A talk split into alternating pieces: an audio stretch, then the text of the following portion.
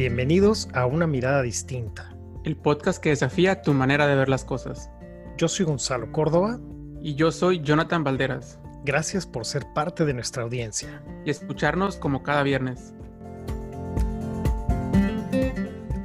¿Qué tal, Jonathan? ¿Cómo estamos? Nuevamente aquí en otro episodio más. Sí, yo muy bien, Gonzalo. ¿Y tú cómo estás el día de hoy? Excelente, muy contento porque el tema de hoy hemos titulado Herramientas para vivir sin drama y tengo expectativas interesantes acerca de este tema. ¿Cómo arrancamos? ¿Qué consideras acerca de este, esta idea, el drama? Sí, yo creo que es un tema muy interesante, sobre todo yo creo que como nosotros somos latinos, ¿no? Las culturas latinas somos como muy dramáticos, ¿no? Por, por todo este tema de las novelas, por ejemplo, que somos como famosos, ¿no? Cada quien cuando me preguntan de que, oye, ¿eres mexicano? Ah, sí, ¿te gustan las novelas? Y es como que, pues, no, o sea, sí vi novelas, ¿no? Porque, pues, quieras o no creces con ellas, ¿no? Pero yo creo que de ahí como que aprendimos como a ser eh, muy dramáticos, ¿no? Y como a, hacer mucho al drama. Y, yo creo que eh, ya visto como en la vida, es cuando nos empieza como a implicar ciertas Mm, ciertas cosas o ciertas resistencias en las que nuestra vida se empieza a complicar, ¿no? Por este eh, drama añadido que a lo mejor no es como tan necesario, sin embargo, como crecimos aprendiéndolo y como crecimos como viendo algo normal, eh, ya nos dejamos de dar cuenta cuando empezamos a meter como que un drama que a lo mejor no es necesario meterlo en ese momento, y es cuando se empieza a complicar la, la historia, ¿no? Y es cuando ahí es donde vamos a, a poner la, la lupa el día de hoy, ¿no? Estoy de acuerdo. Creo que es un, una capa extra que quizás ya no necesitamos. A ver, si nos trae beneficio, yo creo que no hay que arreglarlo, no hay que desarmarlo, no hay que venderlo, no hay que ni cuestionarlo. Pero cuando hay actitudes o hábitos o formas de conversación que nos limitan y que quizás incluso nos impiden relacionarnos con nosotros mismos o con los demás, entonces ahí sí, ojo. Y yo realmente creo que el drama es innecesario, a menos de que estemos en una obra de teatro y seamos esa parte dramática. Ese es otro tema, ese es otro tipo de drama. A mí me gustaría, si te parece bien, que empecemos abriendo con a qué nos referimos cuando hablamos de drama. ¿Cómo lo, cómo lo entiendes tú, por ejemplo? Eh, yo creo que, o sea, para mí el drama es como que esto que nosotros agregamos a nuestras vidas o a nuestras conversaciones o a nuestras relaciones o, o a nuestros pensamientos, donde a lo mejor nos da sensación como de intranquilidad, ¿no? Como de no estar en paz. Por ejemplo, si yo estoy hablando con, con un compañero del trabajo y simplemente le estoy pidiendo que me pase un sacapuntas, y él a lo mejor hizo una cara que a lo mejor a mí no me gustó y yo empiezo como que a hacerme todo este eh, drama en mi cabeza de que por qué me hizo eso, por qué es, me las va a pagar, cómo se atreve, cuando a lo mejor simplemente él tenía ganas de ir al baño y pues tenía esa cara como de enojado, ¿no? Y, y ya, ¿no? O empezó, tuvo un mal día, ¿no? ¿no? No, no tiene que ser sobre mí, ¿no? Sin embargo, como que ya esa conversación interna empieza en mi cabeza y es cuando yo empiezo a generar el drama, no sé, a lo mejor al día siguiente eh, cuando él me pide algo, yo se lo hago de mala gana, ¿no? O yo eh, empiezo como a tratarlo de una manera distinta, ¿no? Todo porque pues empiezo a meter como que este drama, esta conversación que yo simplemente pues salió de mi cabeza, ¿no? En, en ningún momento hubo algo específico en el que en el que él realmente me tratara mal, ¿no? Fue más como una interpretación que yo le di a algo que pasó, ¿no? Sí, estoy de acuerdo. Yo también veo algo similar y cuando yo pienso o he experimentado el drama, me viene que es ese acto donde el otro salta rapidísimo a una conclusión que no tiene nada que ver con el contexto en el que estaban pasando las cosas. Y que, sobre todo, esa conclusión a la que salto no permite que haya paz entre nosotros, no permite que nuestra relación fluya. Entonces, si tú me preguntas, Gonzalo, ¿cómo te fue hoy? Y yo saco la conclusión de que me quieres decir que soy un flojo porque hoy descansé, que además no tiene nada que ver porque no es esa tu intención, simplemente es cómo estás. Y de ahora adelante cuando te veo, te veo y pienso, es que Jonathan duda de mi eficiencia en el trabajo. Entonces ya no nos podemos relacionar igual. Entonces ya estoy viviendo una situación dramática donde ni siquiera me he tomado el tiempo de verificar. Y a lo mejor si eso fuera, podríamos sentarnos a conversar. Ese es otro nivel, ¿no? El sentarnos a conversar acerca de esto que yo me estoy imaginando. Pero entonces, para mí es eso. Saltamos a una conclusión reaccionamos o sobre reaccionamos y convertimos de una situación muy que podría ser normal, se puede escalar hasta los gritos, hasta el que me avienta a la cama a llorar, el que me salga de la habitación, el que cierre la puerta fuertísimo, las malas palabras, incluso, y esto ya estamos llevándolo a niveles más, más serios, podría haber eh, daño psicológico, ¿no? Físico, no quiero ni imaginarme, pero esto ocurre, ¿no? Ocurre en la organización, ocurre en la vida privada y el drama está ahí, siento que es una bomba de tiempo, siempre y cuando la, la, cultivemos, ¿no? ¿Cómo, ¿Cómo lo ves tú? Claro, yo creo que esta es la parte que Gonzalo mencionó, yo creo que es la parte como central de, de por qué venimos a hablar de este tema el día de hoy, ¿no? por el hecho de cómo las eh, situaciones como tan simples pueden tornarse situaciones como complejas e inclusive ya empezar a tener ciertas agresiones o cierta violencia o cierto como intranquilidad, ¿no? En, en, nuestro día a día o nuestras interacciones normales, ¿no? Y yo creo que ahí es donde está la clave del por qué quisimos como tomar ese tema el día de hoy. Exactamente, 100% de acuerdo contigo en que además podemos evitarlo el caer en este tipo de hábito o actitud. Yo creo que es una actitud ante la vida. Siento que la gente que es dramática realmente es parte ya de su sello, ¿no? Y por eso tengo la sensación de que se puede revertir y es una elección. Y para eso me gusta pensar mucho, Jonathan y amigos que nos escuchan, si a ustedes les gusta cocinar u hornear, se darán cuenta que antes de preparar un platillo o crear una receta, necesitas partir sus componentes, entender cuáles son los ingredientes, cuáles son, eh, cuántas cucharadas de X y Y y cuántos libras o gramos de otro ingrediente. Y de esta manera es que podemos conformar el todo. Entonces, se nos antojaba, tanto a Jonathan como a mí, el poder, de manera artificial, obviamente, ver los componentes, algunos, seguramente se nos van a escapar otros, pero empezar a ver estos componentes del drama para entonces sí, ojalá al final de, esta, de este episodio puedan irse ustedes con ideas muy puntuales. Una, ¿cuáles son los costos de vivir con ese drama? ¿Cómo sería vivir sin él? Y por último, y eso sería como la parte más enriquecedora, ¿qué prácticas, ¿no? ¿Qué herramientas nos permiten eh, en el día a día, ya en la realidad, cambiarlo. ¿Qué te parece?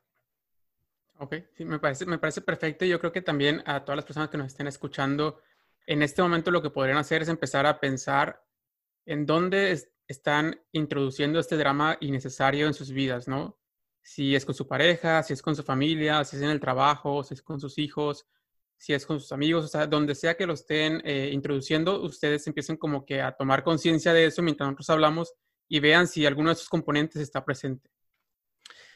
Me gusta muchísimo la idea, me encanta. Esto les permite ya prepararse para esta conversación.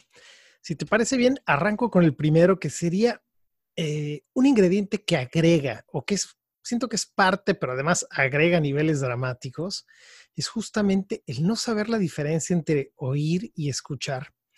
Por cierto, tenemos un, podcast que acaba de, eh, tenemos algunas semanas de sacar, que tiene eh, que ver esto, con esto, ¿no? Justamente la, la, diferencia, explorar el tema de oír y escuchar.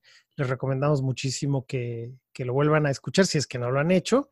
Pero por ahora solamente decir que cuando oímos se nos escapa ingredientes muy importantes, como el contexto, como la intención de la persona, y muchas veces, aunque oímos, no escuchamos el mensaje. No escuchamos que la persona trae prisa y que nos dice, te llamo en cinco minutos, escuchamos rechazo. Y entonces ahí nos perdimos un mensaje importantísimo y ya, se escaló la situación a, esto que estamos denominando como drama. ¿Qué otro componente tenemos? Sí, eh, yo creo que el, siguiente componente que tenemos aquí es tomarse las cosas de manera personal. Y yo creo que este componente es el que vengo hablando desde los primeros ejemplos, que es cuando si nos tomamos eh, cualquier actitud o cualquier reacción del otro de una manera personal, de que es por mí o contra mí, pues todo se vuelve, o sea, hasta cualquier pequeña cosa se va a volver eh, un, un gatillo para activar nuestro drama, ¿no? Por ejemplo, si alguien nos contesta de alguna manera, vamos a decir, ¿por qué me contestó de esa manera, no? Cuando a lo mejor estás teniendo el mal día, o a lo mejor así es su acento, o a lo mejor es del norte y, habla enojado, ¿no? Como siempre. Y, simplemente nos lo tomamos eh, de una manera como personal, ¿no? Cuando a lo mejor no sabemos qué está pasando en su vida o por qué hizo eso, y no nos detenemos tampoco ni a pensar, ni siquiera a preguntar o a validar con esta persona de, de por qué hizo lo que hizo, ¿no? simplemente damos por hecho de que ah, contra mí y pues, pues ya, o sea, y ahí es cuando empezó a meter como que este drama. Claro. Otro más es el desear siempre tener la razón. Y sabemos, y quizás eh, podría casi asegurarles que ya lo hemos dicho aquí en una mirada distinta, cuando yo siempre quiero tener la razón, en ese momento estoy diciendo que tú estás equivocado. Y entonces, si yo tengo la razón y tú estás equivocado, ya no podemos coordinar acciones. Ya, nos, ya no nos podemos ir a cenar, porque todo lo que tú propongas está mal y lo que yo proponga está bien. Entonces, eso ya es realmente un componente que también causa mucho estrés a una relación. Eh, entonces es importante, conforme los vamos mencionando, ustedes vayan dándose cuenta, este lo tengo, este no, a lo mejor solo algunos o descubren unos nuevos, pero creo que esto es eh, algo de, lo, que más hemos logrado rescatar nosotros. ¿Qué más? Sí, yo creo que sobre la misma línea de lo que menciona Gonzalo viene el siguiente componente, que es no saber crear acuerdos. Al final, si yo siempre quiero tener la razón, eso va a impedirme de, de entrada yo poder crear un acuerdo. ¿Por qué? Porque ¿por qué voy a hacer un acuerdo si lo que está diciendo el otro está mal, no?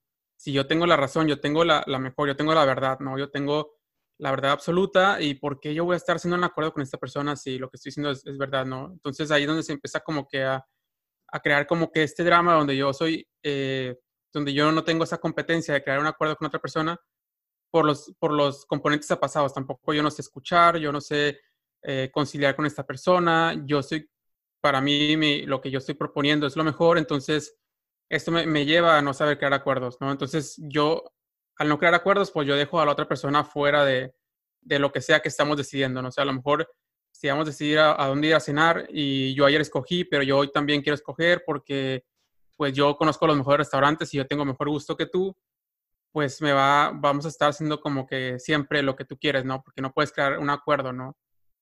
Así es. Así es. Qué increíble es ver esto en lo cotidiano. Nos puede ocurrir, ¿no? Nos puede ocurrir muchísimo en las relaciones o en el trabajo. Así que estos son ejemplos muy prácticos. El siguiente es no saber pedir. Y este, muy en la línea de lo que dices tú, Jonathan, tengo la sensación de que en algunas relaciones de pareja nos puede ocurrir, o a lo mejor nos ocurrió en el pasado, donde, voy a dar un ejemplo, eh, tengo sed, le dice una persona a la otra. Segunda vez, tengo sed. Hmm. Tercera vez, tengo sed. Cuarta vez, si te vuelvo a decir que tengo sed y no me traes el agua, es porque no me amas. ¿No? Entonces, a ver, ahí la persona que está diciendo tengo sed realmente no está pidiendo nada, está compartiéndole a la otra persona que tiene sed, lo cual es muy válido. Y creo que cuando ya tenemos tiempo en una relación, sabemos que ese tengo sed, entendemos que no solamente nos está declarando su sed o su falta de hidratación, sino que de alguna manera también nos está diciendo, oye, me puedes traer un vaso con agua con cinco hielos de la que me gusta, el vaso que no huela mal, por favor cerciórate de que es agua potable y que me la traes el próximo segundo. Todas esas cosas las vamos en pareja o con, con amigos, vamos entendiéndolas. Sin embargo, si asumimos, y este es el gran peligro del no saber pedir, si asumimos, seguro vamos a caer en algún drama. Entonces, ojo, esta es otra muy buena. Aprender a pedir nos reduce muchísimo eh, las posibilidades de agregar más drama a nuestras relaciones. Excelente. Y el siguiente componente es el victimismo, ¿no? Que va muy de la mano a los componentes anteriores, ¿no? Entonces, si yo constantemente o la mayoría de las veces me pongo en el lugar de la víctima, pues al final, una, me lo voy a tomar personal todo el tiempo y también voy a estar cayendo como en este lugar de que todos me hacen a mí, ¿no? O sea, por ejemplo, si yo eh, se olvidaron a lo mejor de invitarme a cierta fiesta y yo puedo caer como que en la, en la victimez, ¿no? Cuando a lo mejor yo reviso mi correo y a lo mejor se fue a, a correo no deseado, ¿no? Pero antes de eso yo ya eh, le menté la madre a todo mundo, ¿no? Porque no me invitaron a la fiesta, por ejemplo, ¿no? Porque pues, es, es, algo contra mí, ¿no? Y caigo en la victimez. Entonces, antes de eso es como que cerciorarme, ¿no? A ver, también, ¿qué responsabilidad tengo en esto, ¿no? A lo mejor, o sea, preguntarme si realmente estoy haciendo como que la víctima, ¿no? Y yo creo que si conscientemente empezamos a pensar y empezamos a, a darnos cuenta que estamos cayendo como en este lugar de la víctima, pues ver también qué responsabilidad tengo yo, ¿no? En lo que, en lo que sea que está pasando, ¿no? Que al final queramos o no, pues sí hay una cierta responsabilidad que tenemos en, las situaciones que nos, que nos suceden, ¿no? Totalmente. Fíjate que esto de ser la víctima o de caer en la victimez es muy cómodo, porque el que adopta ese papel, además de ser un irresponsable, le estás dejando al otro el poder y la responsabilidad de cómo te sientes. Entonces es muy cómodo para la persona que vive como una víctima, es riquísimo. Que los demás con sus actitudes me hagan sentir bien, en lugar de uno, de manera responsable y adulta, decir, a ver, yo soy el que con mis actitudes crea mi manera de relacionarme con el mundo. Entonces, por eso creo que es muy, muy bueno esto que acabas de decir. Hay otros por ahí que son un poco redundantes, pero uno que me gustaría rescatar es el reaccionar en lugar de escuchar primero. Que ya de alguna manera nos lo dijimos, que es esto de saltar a conclusiones rapidísimamente antes de terminar de escuchar. ¿Sí? Oye, eh, Gonzalo, yo creo que en esta ocasión, este fin de semana, no sería bueno que viajemos. Sí, claro, como tú nunca me invitas porque ustedes se van y me... Oye, pero te iba a proponer que el próximo fin de semana sí vayamos. Ah, bueno, ya. No di oportunidad primero a escuchar, ¿no? Saqué conclusiones rapidísimo. Entonces, creo que aquí un tema importantísimo que se nota que estamos tocando es desarrollar una escucha esto creo que va a ser parte de las, pautas interesantes. Y sobre todo, creo que lo más difícil, Jonathan, y no me dejarás mentir, es desarrollar la habilidad de autoobservación, la, la habilidad de darnos cuenta que nosotros quizás somos los creadores del drama. Porque lo interesante es que para la persona dramática no se da cuenta que ellos traen la receta perfecta para el desastre piensan que el mundo es el que les provoca todo este rollo. Entonces, esto es lo interesante, poder volver a dirigir la mirada hacia uno para reconocer que quizás somos nosotros los que estamos creando esto. Lo cual nos lleva, lo cual, perdón, nos lleva al siguiente punto. ¿Cuál es? Sí, yo creo, antes de, ir al siguiente punto, yo creo que quisiera mencionar algo que dijo Gonzalo de, de esto de autoobservarnos porque muy probablemente si nosotros en nuestra vida constantemente estamos viendo dramas en nuestra familia, con nuestra pareja, en nuestro trabajo, en la oficina, eh, con todo el mundo estamos viendo drama, muy probablemente significa que a lo mejor lo estamos causando nosotros, ¿no? Porque qué casualidad que en todas las partes de nuestra vida, en todos los dominios de la vida haya drama, ¿no? Entonces, ahí es cuando hay que observarnos y detenernos y decir, a ver, espera, como que, a ver, déjame ver estos componentes, cuáles sí aplico, ¿no? O sea, a lo mejor siempre salto conclusiones, ¿no? A lo mejor siempre me hago la víctima, a lo mejor nunca pido y me enojo porque no me lo dan, ¿no? Entonces, o siempre quiero tener la razón y no dejo, siempre en una discusión, yo siempre soy el que gana, ¿no? Porque cuando a lo mejor el otro no gané, ¿no? Simplemente me quiso dar la razón para que ya me callara, ¿no? Sí, ser brutalmente honestos con uno mismo, ¿no? Creo que eso también nos permite darnos cuenta que quizás nosotros somos los creadores del drama y eso ya nos, nos devuelve el poder, aunque parece contraproducente en el momento en el que reconocemos que nosotros somos los que encendemos la licuadora y todo sale volando, creo que eso es lo que nos permite entonces prevenirlo. Si no lo reconozco, no lo puedo cambiar. Si no lo veo, no lo puedo transformar. Claro. Eh, importante aquí es como también tener esa compasión con nosotros mismos, ¿no? No por el hecho de que hayamos creado drama ya significa que somos malas personas o que somos personas crueles, ¿no? A lo mejor simplemente es una manera que yo aprendí en la vida de estar en la vida, ¿no? Y aprendí a lo mejor desde mi infancia, entonces, y nunca me di cuenta y hasta este momento me doy cuenta que escucho este podcast o lo que sea. Y también ser como que eh, muy pacientes con nosotros mismos y ser compasivos, ¿no? Tampoco decir como que, ah, estoy mal y, y otra vez como caer en el victimismo, ¿no? Que sería como ahí algo redundante, ¿no? Y caer como que en ese círculo vicioso. Totalmente de acuerdo. Y ahora sí, el siguiente eh, punto es cuáles son los costos de vivir con drama. Entonces vamos a, mencionar, bueno, vamos a mencionar el primero que es la falta de armonía, ¿no? Y yo creo que este punto pues se describe por sí mismo al momento de estar viviendo eh, con drama todo el tiempo, hacernos la víctima todo el tiempo, eh, saltando a conclusiones antes de que la gente nos diga lo que nos tiene que decir, pues al final simplemente estamos viviendo sin armonía porque no, estamos en todo momento atentos a ver a qué puedo reaccionar, ¿no? A qué puedo ahora reaccionar, a qué puedo ahora discutir, a qué puedo ahora pelear, a qué ahora, cómo, cómo puedo sacar el drama en mí en cualquier momento, ¿no? Y esto nos quita completamente la tranquilidad, ¿no? Nos, nos, nos impide, es casi imposible vivir en armonía si nosotros vivimos más en el drama. Correcto, correcto, lo veo y me, quedo reflexionando, lo voy a conectar esta reflexión que hago con el siguiente costo, que es sensación de preocupación. Me reflexionaba que para la persona que cultiva el drama, constantemente es tener estos roces con personas en situaciones eh, con el de la luz, con el señor que le viene a arreglar el cable, con la persona que le llama para pedir instrucciones, para pedir comida para llevar, eh, con el del banco, con la amiga, con la vecina, con los amigos, con los tíos, con los abuelos. ¿no? Entonces, una sensación constante de, no llegar a la armonía, de no llegar a la paz. Y, y eso causa muchísima falta de satisfacción en una persona entonces el impacto, el costo, la factura es altísima.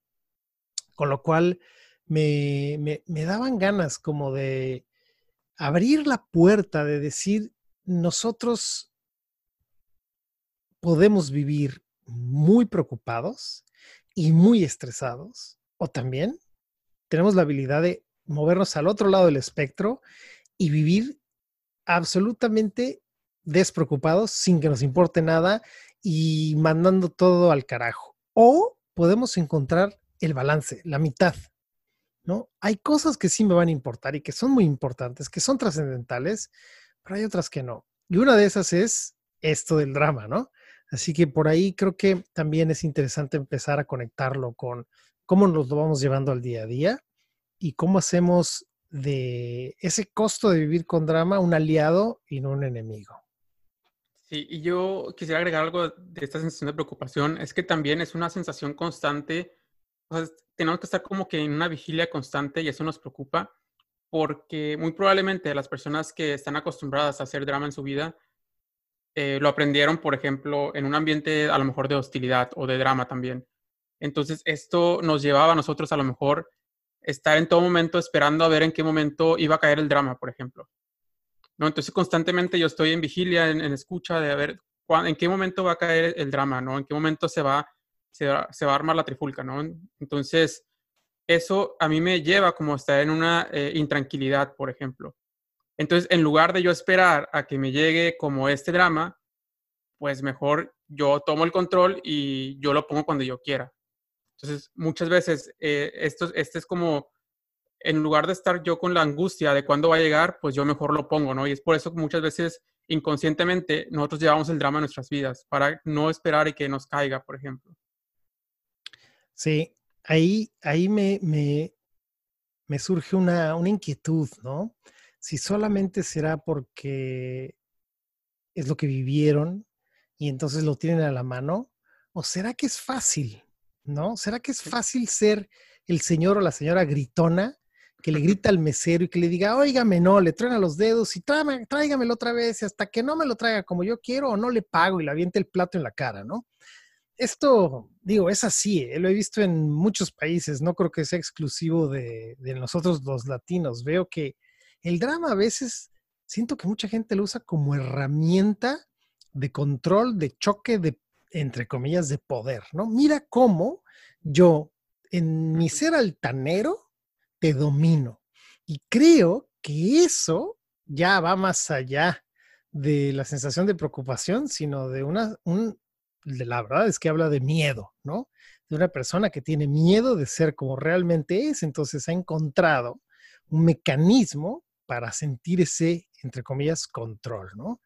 Pero por eso lo, lo, quise debatir un poco, ¿no? No sé si es nada más, ¿no? Creo que es una de las posibilidades, pero yo creo que también es que es, el drama hace realmente mucha gente poder como camaleón ponerse la máscara y decir, aquí obtengo lo que deseo y es más fácil que siendo amable, cariñoso, cordial, respetuoso, ¿no? Entonces, puede ser, ¿no? Explorando caminos.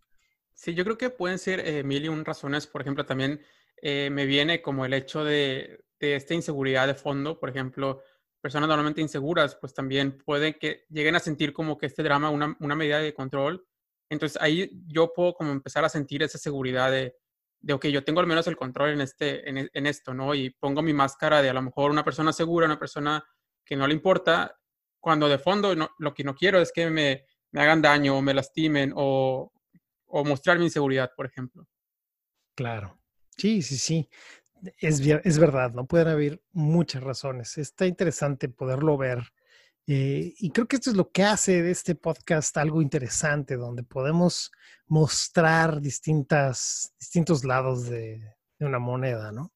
Claro, y yo creo que también sobre la misma línea, que no se queden ahí, ¿no? O sea, si ya descubrieron que a lo mejor eh, les gusta el drama, son dramáticos, no sé, a lo mejor el siguiente paso sería acudir con a lo mejor algún coach, acercarse a nosotros o acudir a lo mejor a eh, algún terapeuta, ¿no? Para que pues juntos puedan como empezar a a solucionar, ¿no? Este, este tipo de, de, situaciones en la vida, ¿no?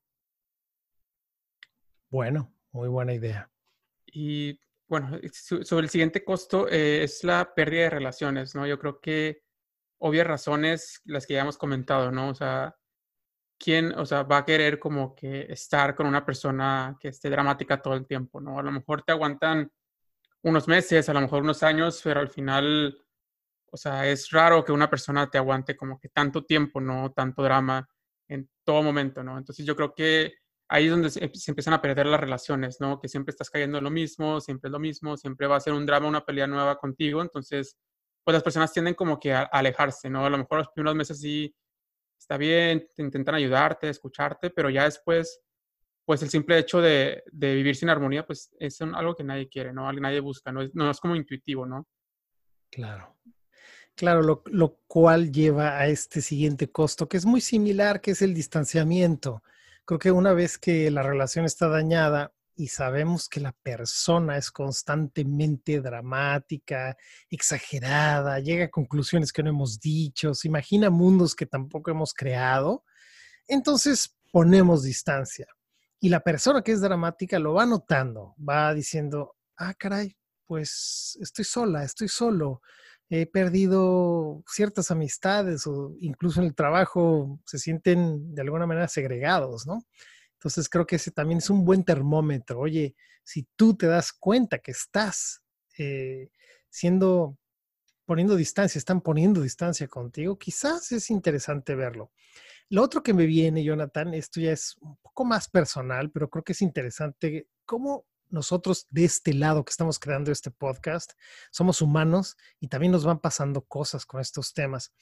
A mí me gusta desde muy, desde muy pequeño, ¿no? Desde muy chavo, intentar que mis defectos, sean pequeños o sean grandes, y tengo millones, se convierten en mis aliados y no en mis enemigos. Y creo que eso, poder hoy a través del drama, darle la vuelta a una situación puede ser muy potente para la gente. Hoy creo que nosotros tenemos las posibilidades viviendo en un mundo tan digital, tan digitalizado, de seguir siendo sociales y sentirnos rechazados o sentirnos parte de una comunidad. Y yo te aseguro que hoy más que nunca, cuando nosotros hablamos, cuando nosotros nos relacionamos por estas pantallas, se nota nuestra pasión, nuestra armonía, nuestro miedo, nuestra incomodidad. Entonces, creo que el ser dramático hoy puede ser un aliado que nos permite reducir, ¿no? Darnos cuenta, oye, me puedo perder de relaciones, me puedo distanciar de la gente. Quizás no me conviene tanto utilizar esa, esa máscara, ¿no? Como me imagino, me la imagino como una máscara, la máscara del drama, y entonces entro a escena y soy un torbellino que destruye las relaciones, ¿no? Eso, eso me venía también. Wow, buenísimo. Y la siguiente eh, es, es difícil coordinar con los demás, ¿no? O sea, yo creo que, que va de la mano de los, de los anteriores y al final, o sea, si la, la gente está tomando distanciamiento de nosotros, además estamos perdiendo relaciones, y además, o sea, ya nos identifican como una persona eh, dramática o problemática inclusive, pues va a ser muy difícil querer coordinar algo con los demás, ¿no? Va a ser muy difícil que alguien nos pueda como llegar a apoyar, ¿no? En algún momento de, de necesidad, ¿no? Si todo el tiempo estamos como que con drama o pelea constante, ¿no? Entonces yo creo que esto también nos, es como una consecuencia natural de, de, de todas estas anteriores. Y también, por ejemplo, si yo no puedo escuchar a los demás, si yo solamente impongo mi punto de vista, si yo siempre tengo la razón, pues mm. también me lleva a no poder coordinar con los demás, ¿no? Los demás, yo no voy a poder coordinar con los demás y los demás no van a querer coordinar conmigo. Me gusta mucho la, idea. Me, inspira también a, recordar que una manera de, de conocernos es viajar. Sobre todo viajar con alguien. Viajar solos nos permite conocer muchísimas cosas, pero también cuando viajamos con una persona, ahí quizás si no sabíamos que esa persona era dramática, lo descubrimos. Eh, si no sabíamos que esa persona era desordenada o desorganizada o que traía temas con la disciplina o simplemente con el disfrute de la vida, es increíble cómo ahí sale, ¿no? Entonces, nuevamente, para regresarle a, nuestra audiencia eh, información que le puede ser de ayuda es reflexionen cuando se han ido de viaje, cuando se han ido solos o con gente en la vida, ¿cómo les va? ¿No? ¿Cómo les ha ido? ¿Ha sido un desafío? ¿Ha, sido difícil coordinar acción con los demás? ¿O era fácil y todo fluía? Eso te da pistas para mí muy certeras porque entonces te das cuenta de áreas interesantes de oportunidad o quizás todo bien, todo en orden, check, next, ¿no? Así que sí. Excelente. Eh, bueno, vamos al siguiente punto, que es cómo sería ahora sí vivir sin drama. Y el primer punto es mayor apertura con respecto del otro. Eh, ¿Qué quiere decir esto? Pues que al, momento de que yo no estoy saltando conclusiones, de que yo estoy aprendiendo a escuchar, de que yo no estoy siendo como dramático en la situación, pues tengo una mayor apertura de recibir lo que el otro me tenga que decir, ¿no? Entonces, o sea, simplemente el simple hecho de estar en apertura, pues me genera una mejor escucha, ¿no? Me genera un mejor, ok, bueno, a lo mejor la persona tiene un punto de vista que también es válido y yo también mi punto de vista también es válido, entonces vamos a ver de qué manera yo puedo como que incorporar su punto de vista en mi punto de vista y llegamos a lo mejor a un tercer punto de vista en el que se toman en cuenta ambos puntos de vista, por ejemplo, y no solamente uno en el que tiene razón o que es mejor que el otro. Excelente, sí, muy buen punto. El siguiente aquí es eh, aceptación cuando no estamos en lo correcto. Para mí, lo que realmente creo que en la vida diaria esto significa es que cuando no estamos de acuerdo o en lo correcto con algo, entonces ya no me desgasta. Para mí eso es vivir sin drama. No me desgasta, no me pega, no me impacta el que de alguna manera, si decidimos ir a la playa y yo tenía ganas de ir a la montaña, lo acepto. No estoy de acuerdo. Yo quería ir a la playa, pero no me molesta, no me desgasta y además voy con gusto porque, oye, qué horror ir con esa persona que no quería ir a la playa de cara, ¿no? De jetota. dices, oye, para eso mejor no vengas, o sea, mejor ahórratela, va, vete tú solo a la montaña, ¿no? Lo que fuera. Pero creo que esta es la, la gran eh, belleza de vivir sin drama, es poder aceptar que este fin de semana no vamos a ir a este lugar al que yo tenía pensado y acepto. Reitero, no estoy de acuerdo porque realmente mi ideal era otro, pero me puedo adaptar y en eso encuentro paz y llego y me la paso bien, fantástico y a lo mejor es un, motivo de conversar con la otra persona o con mi jefe o con mis amigos de, oigan, a mí me interesa realmente hacer X. Entonces nos da posibilidades también para conversar. Claro. Eh, el siguiente punto es eh, mayor facilidad para coordinar con los demás, ¿no? Yo creo que este punto se, se, explica con los anteriores de que al final si yo soy una persona que a lo mejor no soy dramática, que soy abierto, que tengo una apertura, que tengo una disposición al diálogo, por ejemplo, que acepto mis errores o acepto cuando estoy incorrecto, pues va a ser muy fácil para mí poder coordinar con los demás, ¿no? Porque una, los voy a escuchar, entonces para mí va a ser fácil acercarme a, a las personas y generar conversaciones y las personas va, a ser fácil que ellos eh, eh, también me escuchen, ¿no? Porque ellos saben que soy una persona que escucha, soy una persona que eh, sabe que escucho sus puntos de vista, que al final conciliamos en, opciones que son buenas para ambas partes y es, y es un ganar-ganar, ¿no? Entonces, las, las, personas van a querer estar generando o coordinando acciones conmigo. Completamente. Y esto nos lleva al último punto de cómo sería vivir sin drama. Recuerden, a lo mejor hay muchos más, pero por ahora los que nos venían aquí es vivir con mayor paz y armonía. Y eso, de alguna manera ya lo dijimos y de alguna manera ya entendemos que eso nos permite, ¿no? Estar de una manera muy distinta con nosotros mismos y con el mundo. Me recuerda algo que me ocurrió hace muchos años, Jonathan, entrando al metro aquí en San Francisco eh, había una mujer en la estación, antes de, subirlos al vagón en la, estación, gritando, eh, desconsolada, llorando, gritaba, me mató, me mató. Y entonces yo me le quedaba viendo y ella se veía viva, número uno, no estaba muerta, ¿no? Entonces ese es un punto interesante. Está gritando que la mataron, pero está viva. Entonces ahí ya dije, ¿qué pasa? Y ella seguía gritando y estaba llorando y estaba sola y alguien llegó a consolarla y le preguntó qué pasó. Es que me dejó, mi novio me dejó. Y dije, mira, qué interesante, o sea, para ella esto fue un término de una relación tan fuerte que se sintió muerta. Oye, esto es absolutamente válido. ¿Cómo podemos vivir eso con paz y con armonía? Ese sería el, realmente el reto ¿no? que tenemos como seres humanos. A pesar de que vivamos momentos durísimos, ¿cómo hacemos para darle la vuelta, ok, y aceptarlo y decir, esto no es lo que yo me esperaba, esto no es lo ideal, yo quisiera seguir con, en este caso, ¿no? Con esa persona. O tenemos también la opción de, de irnos a gritar, me mató al metro. Esa es otra opción. Eso también es una opción. Y adelante, ¿no? Ya es una elección, pero qué interesante, ¿no? Cómo nos podemos relacionar con esto de maneras muy distintas dependiendo, de quiénes somos, la cultura en la que vivimos y también de las, las experiencias que tenemos dentro de nosotros. Así que a mí se, se me hizo muy interesante. La verdad es que no me causaba risa cuando lo veía. Yo estaba asustado, pensé que le había pasado algo mucho más grave.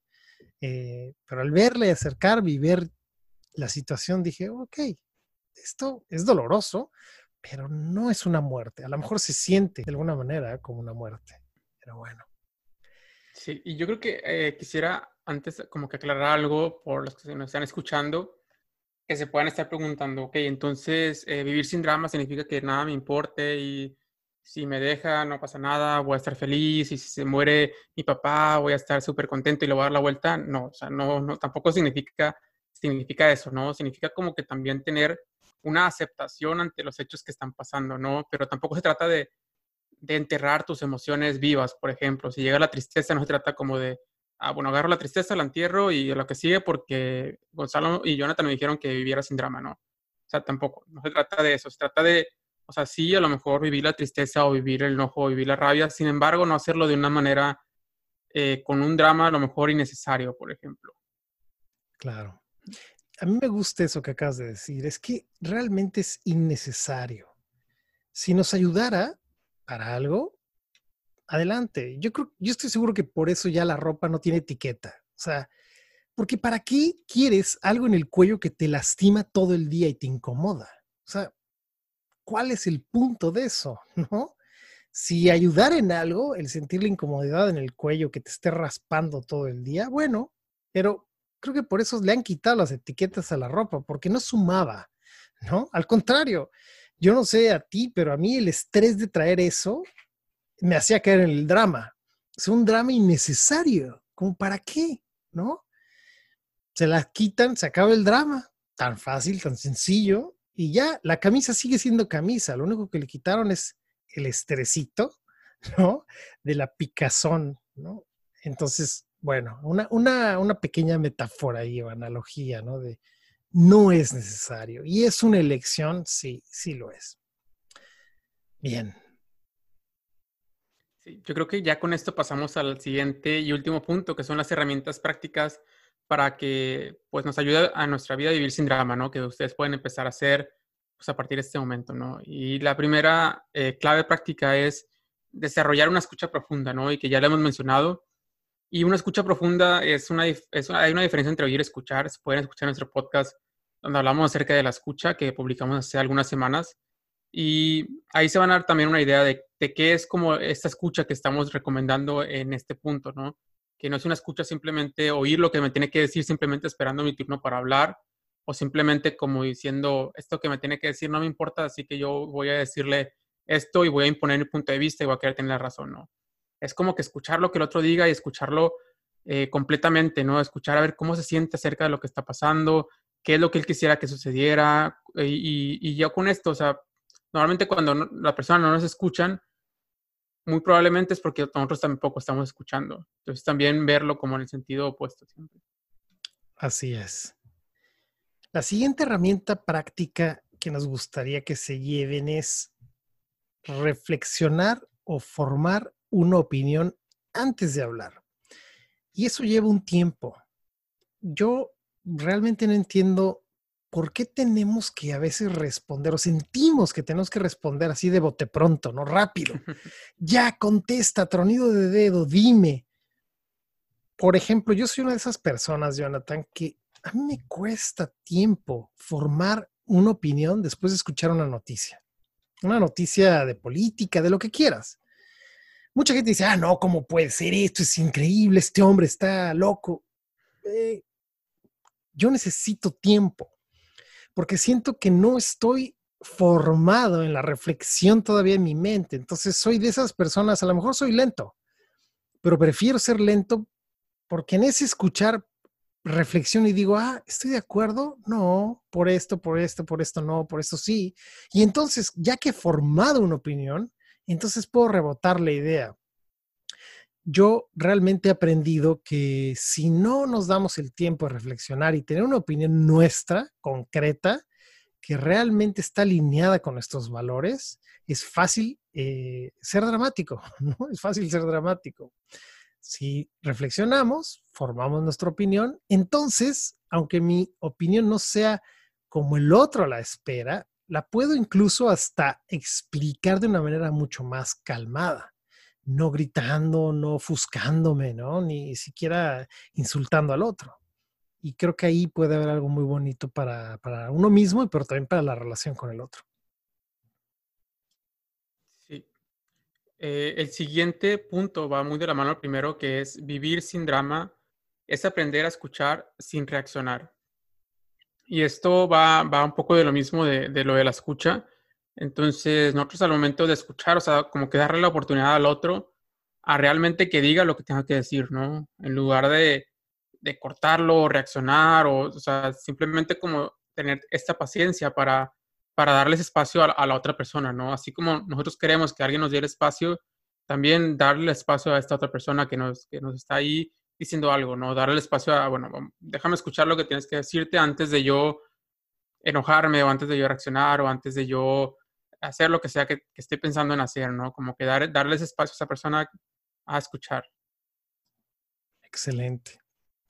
Una siguiente aquí herramienta que les queremos ofrecer es aprender a darle al otro el beneficio de la duda.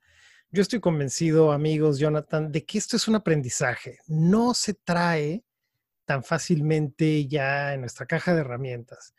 Y les quiero dar un ejemplo. Hace muy, muy, muy poco tiempo eh, creamos una reunión de Zoom, varios amigos, y hubo un amigo que no llegaba y no llegaba, y todo el mundo mandándole WhatsApps, oye, ¿qué pasa? ¿Dónde estás? No contestaba, no contestaba. Inmediatamente la gente empezó a sacar conclusiones y el mayor de los consensos es, no le dieron permiso, le están pegando, como siempre es un mandilón, como siempre él no llega, como siempre él no avisa, seguramente está ocupado. Y empezaron a, las críticas fuertes de que este amigo no llegaba. Pocos fuimos los que dijimos, oigan, ¿y estará bien? Oigan, ¿y le habrá pasado algo a alguno de sus hijos o sus hijas? Oigan, ¿y su, su esposa estará bien? Habrá tenido un accidente y todo el mundo, no, ¿cómo crees? Él siempre llega mal, llega tarde, no sé qué. Entonces, fíjense cómo ante un mismo, una situación que todos estamos observando, algunos podemos caer automáticamente en el juicio del drama o podemos empezar a dar el beneficio de la duda. Para no dejarlos con el suspenso, este amigo, su hija tuvo un accidente, por eso no llegó a la reunión no era que estaba ocupado o se le había olvidado, pero necesitamos escuchar primero, darle el beneficio de la duda.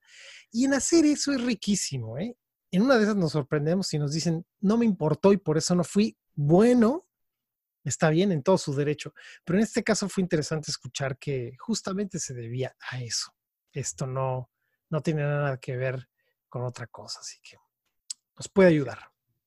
Y el siguiente punto es que la velocidad de respuesta no está relacionada con nuestra inteligencia o con tener la razón, ¿no? Porque muchas veces es como si yo respondo al segundo, significa que, que yo lo sé, ¿no? O significa que yo tengo la razón, ¿no? Porque pues, yo sé el tema y pues entonces no significa como que seas inteligente o, que seas tonto, ¿no? Si estás en, en, responder, ¿no? Como ya dijo Gonzalo, a lo mejor él tarda eh, tiempo en formar una opinión acerca de algo que acaba de ver porque realmente no es porque sea tonto, sino al contrario, yo creo que es porque realmente si vas a dar una opinión, pues darla de una manera en la que ya la reflexionaste, ¿no? De que ya hiciste una introspección y que ya hiciste un proceso mental, ¿no? No simplemente como que lo primero que te venga a la mente, ¿no?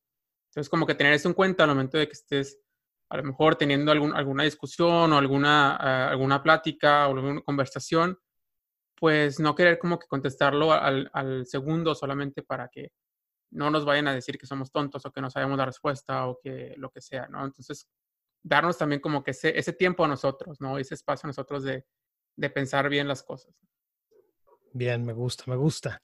Esta siguiente es aprender a no tomarse las cosas ni la vida personal ni tan en serio. Y yo tengo la sensación de que de alguna manera ya masajeamos esta idea, pero déjame por favor hablar un poco de que yo tengo la sensación de que nos tomamos la vida de repente muy en serio.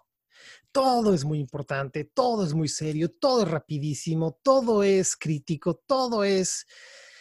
Ya, yo creo que hay cosas que podemos vivirlas con mayor liviandad, ¿no? Sin tanta gravedad, sin tanta seriedad. Y hay miles de historias, ¿no? Que hemos escuchado todos, que hemos leído, hay autores que hablan de esto, o sea, no es nada nuevo, no estamos inventando aquí el hilo negro, simplemente les estamos recordando que el no tomárselo tan en serio ni tan personal nos permite bajarle al drama, ¿no? Y ojalá que con esto puedan también ustedes relacionarse mejor con ustedes mismos, pero también con los demás. Claro. Y el último punto, la última práctica es aprender que el desacuerdo es parte de la vida de las relaciones, ¿no? Yo creo que tú cuando entras a, cualquier relación, ya sea eh, de pareja, laboral, eh, familiar, etcétera, pues el desacuerdo está, va a estar a la orden del día por el simple hecho de que son dos personas distintas, con dos historias distintas, con dos pensamientos distintos, con dos puntos de vista distintos, ¿no? Entonces, tarde o temprano, el desacuerdo va a llegar, ¿no? Entonces, yo creo que parte de esto es estar en aceptación de que el desacuerdo va a llegar tarde o temprano y también como aprender a, cómo yo puedo hacer entonces cómo yo puedo crear acuerdos, ¿no? Que nos convengan a ambos, ¿no? Y que a veces no me va a gustar, ¿no? El acuerdo. O a veces no me va a agradar tanto, pero a veces, a veces sí, ¿no? Y a veces no. Sin embargo, es, se trata de aprender cómo a ciertas cosas y a lo mejor empezar a ceder, ¿no? Yo creo que eso también nos pasa y por eso nos, nos, nos genera como el drama, ¿no? Porque yo no aprendo como a ceder ciertas cosas, ¿no? Siempre quiero como que todo. Completamente.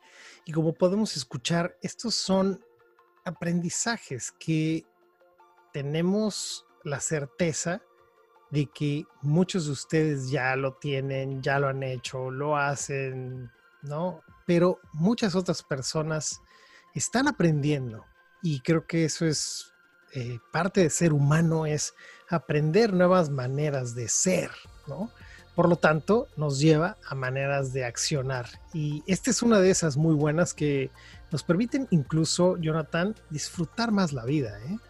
Sin drama, wow, un viaje largo se hace un disfrute. Con drama, un viaje largo es una pesadilla.